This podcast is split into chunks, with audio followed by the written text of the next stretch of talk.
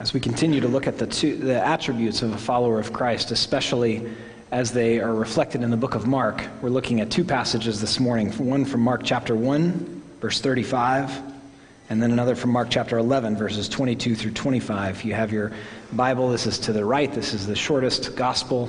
I'm going to jump from chapter 1 to chapter 11. And rising very early in the morning, speaking about Jesus, while it was still dark, he departed and went out to a desolate place, and there he prayed. Now, moving to Mark chapter 11. And Jesus answered them, Have faith in God. Truly, I say to you, whoever says to this mountain, Be taken up and thrown into, into the sea, and does not doubt in his heart, but believes what he says will come to pass, it will be done for him. Therefore, I tell you, whatever you ask in prayer, Believe that you have received it and it will be yours. And whenever you stand praying, forgive if you have anything against anyone, so that your Father also, who is in heaven, may forgive you your trespasses. This is the word of the Lord. Praise be to Christ.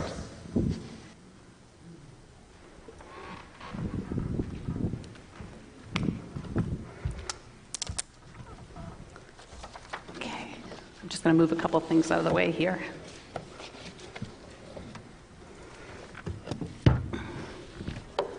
Well, good morning. It's good to be with everybody here. As I'm setting myself up, let me introduce myself. If you don't know me, like I feel like I know everybody, so this is really my hometown, but the truth is, people keep moving in and out like they do in any town. So if you don't know me, uh, my name is Beth Roplat, and Covenant Presbyterian Church, or the Barn, as we know it around here, um, has been my church home for a long time. Um, and like other people who've been involved with the church for a long time, I've done a lot of things that have to do with the life of the community here. Uh, I've taught Sunday school and worked in day camp and participated in service projects, served on committees, and most recently finished two terms on the elder board. But most of the time when I'm doing things around here in church, it involves prayer. All different kinds of prayer, all different kinds of prayer formats. So, a couple months ago, Matt asked if I would take a sermon on prayer as a characteristic of Jesus followers as a part of this series. And he listed some verses from the book of Mark. So I read the passages and prayed about it, no surprise there, and said yes. And then very quickly, I realized that I was in the presence of a problem. Something was making me uneasy. And the best way to summarize that problem would be to say that talking about the first passage that Matt read felt safe. But when it came to the second passage, it didn't feel so safe. It kind of felt like it had yellow caution tape around it. And I'm going to talk a little bit more about why that was so later. But today, um, we're going to dig into two very different kinds of passages, both showing or telling us something important about prayer through Jesus' actions or words. But ultimately, I think they're going to be pointing us back in the same direction. Before I do that, I want to mention a couple of things that can be a help when talking about the Bible as a whole or select passages and how we can better approach them. I should say, as a warning, that I am a teacher and I'm constantly fighting the temptation to cover everything. So pray that I don't try to do that. Okay. And I'm also supposed to use this. Let's see. Not yet. Okay. All right. First, it's helpful to remember um, that the message of the Bible is remarkably consistent across time and changing situations, and that it has an overarching theme. So, if you have a copy of the Jesus Storybook Bible by Sally Lloyd Jones, you know that she describes this overarching theme as the never stopping, never giving up, unbreaking, always and forever love of God shown to us in Jesus. Well, that's a great summary. And there are, of course, other big themes in all of Scripture, like God is able to do more than we ask or imagine, or everything we need is provided for us in and by God. The second help is that Scripture as a whole helps us understand its various parts. They support each other. So, understanding a difficult passage can often be helped by looking at another one that's similar. And the third thing I want to bring to this is to bring all of yourself to the effort. so, years ago, we had a Scottish pastor here teaching, and he had that beautiful resonant burr, which I can't copy. But one of the things I remember from that time is that he encouraged us to bring everything that we had, that God had given us, to this endeavor of understanding Scripture and following Jesus. And so we, he, with his beautiful burr, said something like, Bring your hearts, bring your head, bring your strengths, bring your emotions, your questions, your rising up, your falling downs, and bring your imagination. And he paused for a dramatic effect, just like this, pointing finger in the air. Your sanctified imagination. And I hadn't been coming here very long, and I didn't know what that was, and I thought maybe that's an add on package. Um, but what I found out was that you could be prayed for that, that God could use your imagination, it could be set apart to help you understand the things of God. So, this is the first takeaway. If you haven't already done this, find some faithful person around here who has a memorable speaking voice and ask them to pray over your imagination to help you understand the things of God. And we do have people around here with memorable accents. Okay. the last thing, remembering that I'm a teacher, about talking about prayer, it's helpful to have a definition. Now, I want to say this about definitions about prayer. Um, it's a big subject. Most of the definitions are terrible. So I combine parts of some of the least awful ones to come up with something that should show on the slide if I've got it right. Uh, maybe? Look at that. Okay, yay for technology. so, for the purpose of understanding what we're talking about, we can define prayer as a type of interaction between a person or persons and God that He initiated that involves communicating about things that are important to you both. So it's a type of communication. Okay. Now let's go to the first. Okay. Now let's go to the first passage. this is the one that I referred to as being more safe. So this passage captures a quiet moment in Jesus' life and ministry. It happens at a pivot point between one day's activities and the decision about what to focus on for the next day. It's really interesting to note here that even when Jesus seems to be going out of his way to be unnoticed as he goes off to pray, that someone does notice him. I mean, this passage takes place, we're told, roughly at about 3 o'clock in the morning, and it's dark outside. There's no illumination, and he's doing this quietly, and someone still notices. I think it's kind of like your children, if you have children, when you think they're not watching, they're noticing everything you do.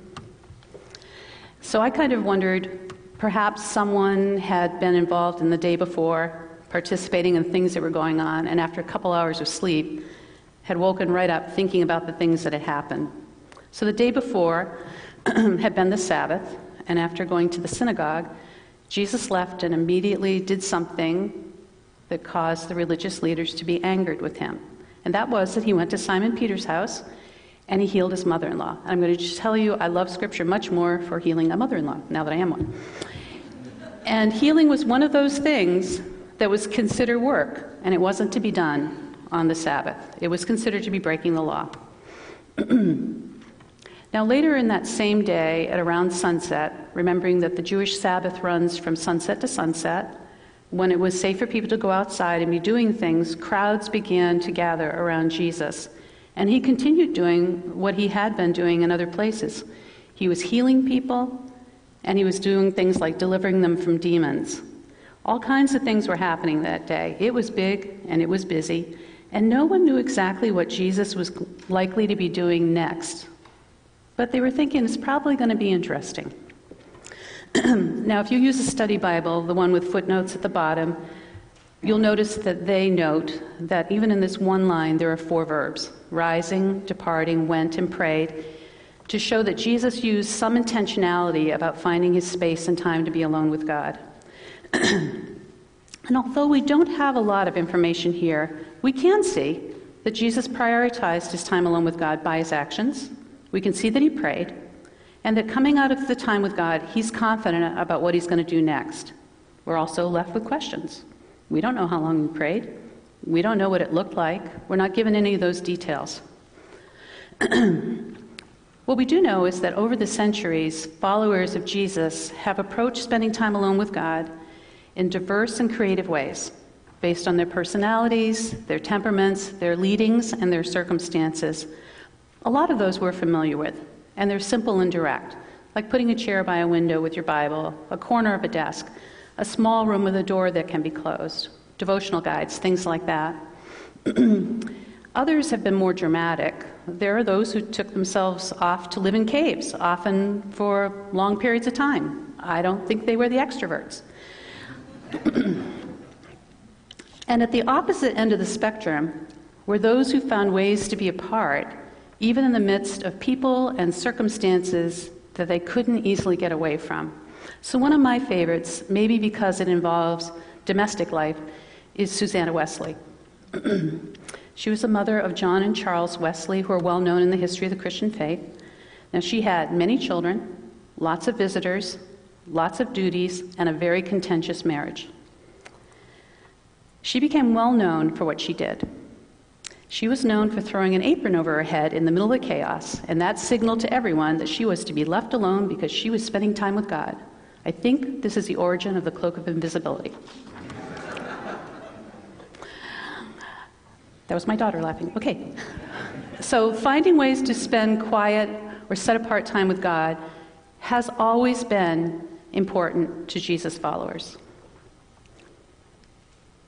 Good. I just have to get a little drink.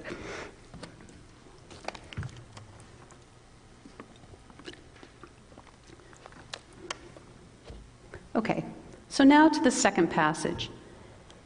In actuality, at its most basic, these few verses in the second passage are simply a statement followed by some followed and preceded or preceded and followed by some instructions.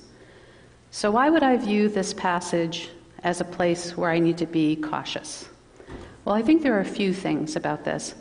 First, the statement that's made in Mark 22 through 25 is a really big statement. I mean, it really demands to be read many times, like maybe 87 or 100 times before you even talk about it. Because you have to stop there and go, is it really saying what I think it's saying? I mean, is this how things happen? From faith, you believe things and they happen? It seems straightforward, but at the same time, it can be really hard to grasp.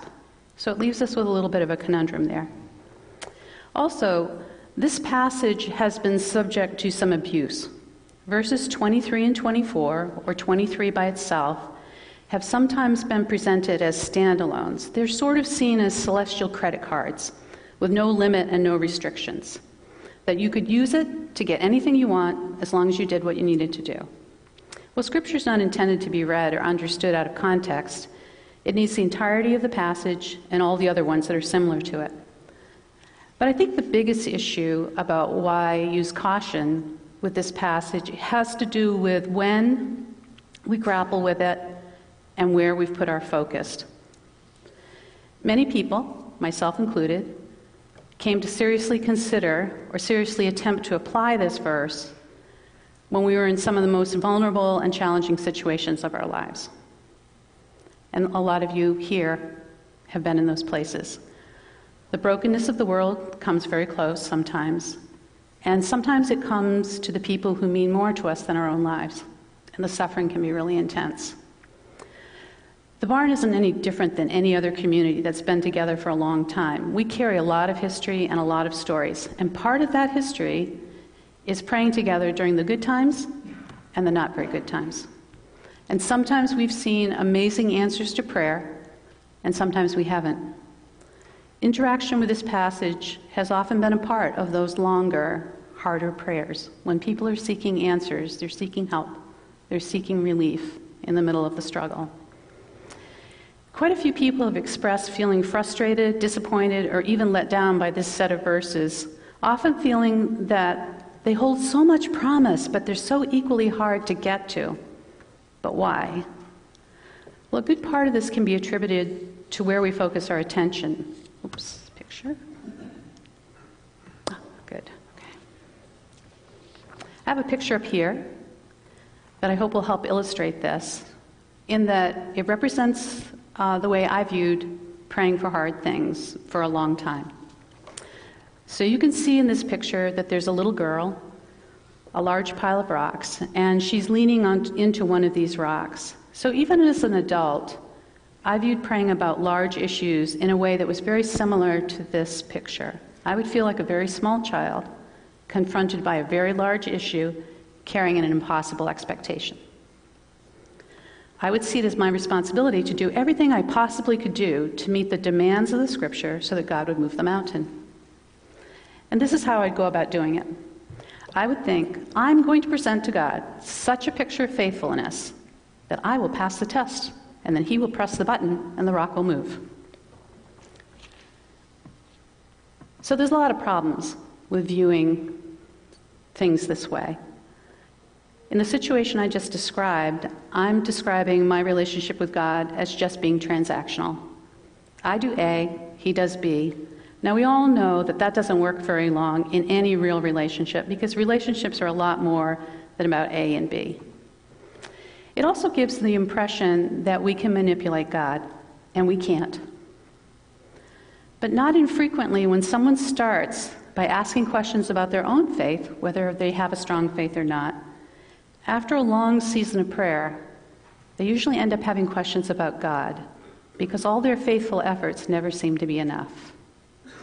I remember hearing a person say that she felt like she was being asked to twist herself in a complicated yoga pose while balancing something on her head. I mean, what did God want?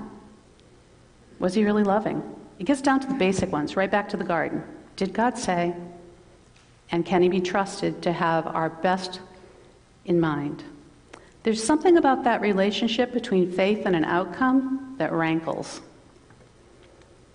So let's go back and look at this passage, uh, Mark 11, 22 through 25, verse by verse. So this scene occurs after the disciples have taken note that an olive tree, olive tree that Jesus cursed, that's a whole other sermon about Jesus cursing, has withered right to the roots. And just like in other places, the reply Jesus gives doesn't really seem to go along with the observation. It seems like a non sequitur. But Jesus, Jesus has selected this as a teachable moment. He tells his followers to have faith in God. Some translations expand that and say, have faith in God constantly. And it gets deeper because the actual meaning of faith in this passage is the kind of faith and belief that refer to an inherent trust and an enduring confidence in the power, wisdom, and goodness of God. As a matter of fact, it's so enduring and so solid that it's like being given title to property. It's like telling you that when you have this kind of faith, you have a place to stand and operate from that you actually own. Like rock solid, sure, something that's yours. It is not a casual faith. It's after this that Jesus delivers his statement, and he starts it by saying, truly. In whatever translation you have, it might say, truly I say to you, or it might say, I solemnly assure you. Well, that word truly is the same word that we see at the end of prayers. It's amen. When it's used at the beginning of a statement, it means that what follows is a statement of truth, proclaimed with authority by someone who could back it up. That puts a lot of weight on what Jesus says here. What follows truly is actually true. Now, what's not in the ESV, but you'll see in other translations, is what's also implied here, which is that the prayers that are talked about here will also be in accordance with God's will, because we know that He doesn't do anything outside of His will. The word mountain at that time was used as a metaphor for things that were essentially impossible. That's pretty much how we use it now. We tend to think of some situations, particularly certain illnesses, as being a kind of mountain that's impossible to move. And then the passage ends with a reminder to forgive. So, first, Jesus points us to God and our relationship with Him, and then out to each other. You'll see that in a lot of places in the Bible. It takes the shape of the cross. So, Jesus is saying in this passage, He's telling us that when we begin with this kind of faith that's spoken of here, and we're behaving as we ought to with others, that what happens, the effects of what of that flow as a natural consequence. It's just like describing a natural consequence that we might see, like when given a chance and nothing's blocking its way, water will always flow downhill. It's something that flows out of that kind of confidence in God, this kind of prayer. Now, it's important to note at this point things he's not saying. So the passage is not saying, don't offer any prayers if your faith is not up to snuff. Prayer, like anything else, is learned by praying. And it means that we're going to be bringing our imperfect selves and our imperfect prayers to a perfect God who's going to be working with us all the way through it. So now the question becomes is it really possible to have that kind of faith? I mean, this can still feel kind of like a carrot being dangled just out of reach of a very hungry horse. But if it's possible, how do we enter into it? How does this secure, this secure and confident faith become part of our experience? How do, how do we do that? So I'm going to just tell you a story. I'm going to use my sanctified imagination. So for me, during one season, and you could probably hear my family roll their eyes during that. So for me, during a very intense time of prayer, I actually experienced this as something almost personal. It was as if I was involved with an interaction with someone whose name was actually Mark 11, 22 through 25. You know you've heard stranger names in athletics and rock music, okay? But imagine that I was actually interacting with someone named Mark 11, 22, 25. Now, why would I do that? Well, first of all, he comes well recommended. I mean, by God, actually, highly recommended. And he's an expert in a certain topic that really interests me greatly. And because of that, I'm going to spend time with him. But because he's such an expert and understands this topic so well, God has actually allowed him to write down the very words of God about this topic. So you got it? Trusted him to record God's actual view on it. So day after day, I would be slogging away with Mark 11, 22 through 25, trying to understand this passage. You know about the definition of insanity, right? That one where you do the same thing day after day and expect different results. Now, I knew that too. Because it was important, because day after day, Mark 11, 22 through 25 kept presenting me with exactly the same words, presented in exactly the same way. So if he wasn't changing, I needed to. And I would focus on it from different angles, this way and that way. I'd study the words, I'd read it in many, many, many translations, and I still wasn't making any progress. But somehow I still accepted that he was the authority on this. Now, just like you, if you're in a situation with someone and you're in a deep amount of interaction, and you feel like nothing's changing, you could get angry. And I got angry. Sometimes I get angry in Scripture. And sometimes when you're angry, you say something that shouldn't slip out of your mouth that you're going to have to apologize for later. But sometimes you say something that you actually do mean and don't really know about until you say it. So, what happened to me in dealing with this was that one more time I was going through this passage and I got to the first part have faith in God constantly. And I just had it. I kind of did what preschoolers do. You know, after they've had a little experience with birthday parties, their biggest threat when they're mad at you is, You can't come to my birthday party? I, did, I kind of did that with this. I kind of said back to good old Mark 11 and his representation of God's thing, Well, that would be great, but God would have to do it. And then it felt like there was silence in heaven as I waited for the words that I'd said to catch up with my brain. God would have to do it. Here's me pushing on a rock with an unrealistic and unmanageable expe- expectation, and out comes God would have to do it. And then I looked at 1122 and I thought, who is the only one that I know about who has constant faith in God's goodness, power, and love? So, aside from Jesus walking on the earth, it's God. He's the only one who has a constant faith in his abilities. Ours varies. And that set me down on a different road and a different tact. It allowed me to come to God and say, if you're the only one who has absolute confidence in yourself, and I want to start experiencing greater confidence in you, then I need to be spending time with you and asking you to transfer some of that confidence to me.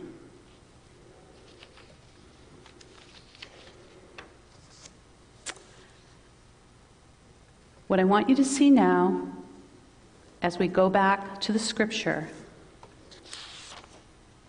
that although the second verse mentions the mountain, the real mountain in this passage happens in right at the beginning of the passage when it says, have faith in God implied constantly. That's the mountain we can't move.